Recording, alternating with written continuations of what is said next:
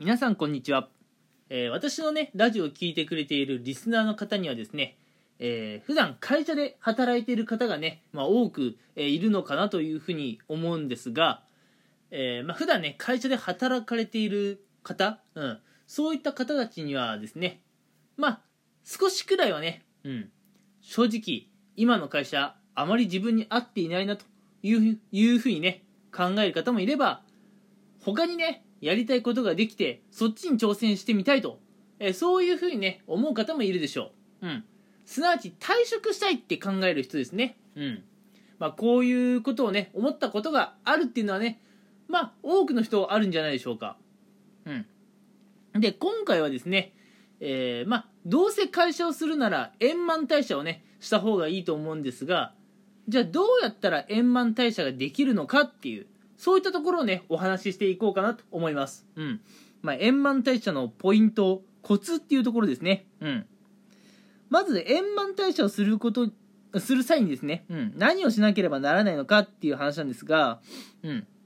まずそういった話を誰にすればいいのかで、いつぐらいからねすればいいのかっていうのはねかなり大事な話だと思います。でまずここでね、気をつけてほしいのが、皆さんね普段悩み事とかを同僚の方にねお話しするっていうことは、よくあるんじゃないかなと思うんですが、退職に関してはですね、同僚の方に先に話すよりも皆さんのね、お世話係に当たるようなね、先輩であったりとか、そうですね、上司とかに相談するのがいいでしょう。間違ってもね退職に関する相談を同期とか、あるいはねいきなりこう部長クラスのね人にするのは NG です。こういうことをするとね後でいろいろトラブルが発生するんですね。同僚がうっかり口を滑らせてしまった、あるいはね部長が私と部長の間にいる上司とか先輩にね、部下の管理がなってねえんじゃねえかというふうにね、思いもいらないところでね火の粉が勃発することがあるんでね、まず相談するのであれば皆さんのお世話係であったり皆さんの先輩にね相談しましょう。同僚とか、退職届を出す部長とかにねいきなり話をしてはいけません。で問題、もう一つ、いつぐらいにね話を始めればいいのかっていうところなんですけれども、そうですね、いろいろ考えて、退職する日から逆算して考えると3ヶ月くらい余裕を持てるというのかなというふうに考えています。退職する3ヶ月くらい前から、先輩とかにそういった相談ができればいいかなと思います。ではなんで3ヶ月ぐらい前がいいのかっていう話なんですが、これにもね私なりに考えた理由っていうのがありまして、まずね皆さん会社を辞める際に退職届であったり退職願いを出すと思うんですけどね、これ法律上は2週間以上前に出しましょうって決まってるんですね。でもこれ2週間前に出したら会社としては少し急なんですよ。いきなり人抜けちゃったよってなるんですね。それに会社によっては会社の決まりっていうのがあって、それでね、だいたい1ヶ月以上前に退職願いは言ってくださいと、出してくださいと、そういうね会社の規定で決まっていることがあります。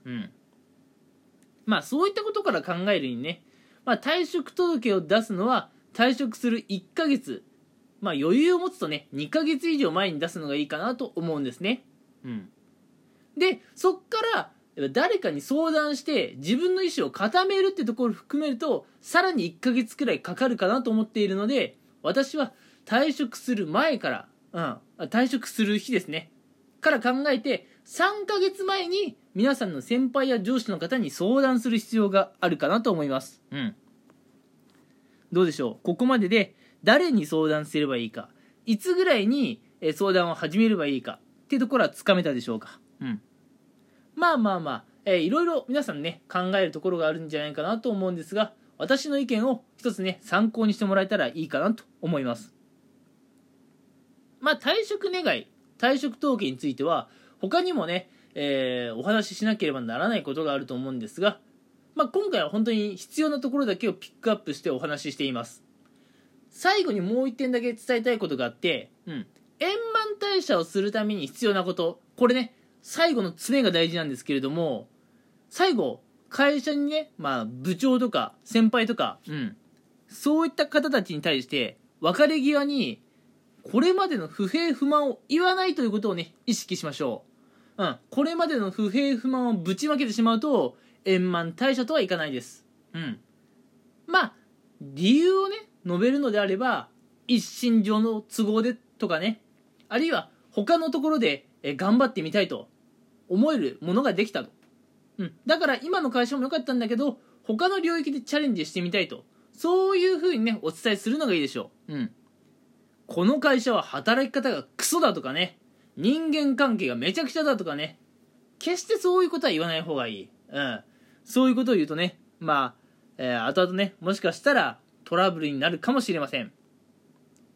ということで、今回はね、ちょっと短いかもしれませんが、この辺にしたいと思います。今回の内容は、いざ退職をするってなった時に、どうやったら円満退社ができるのかというお話でした。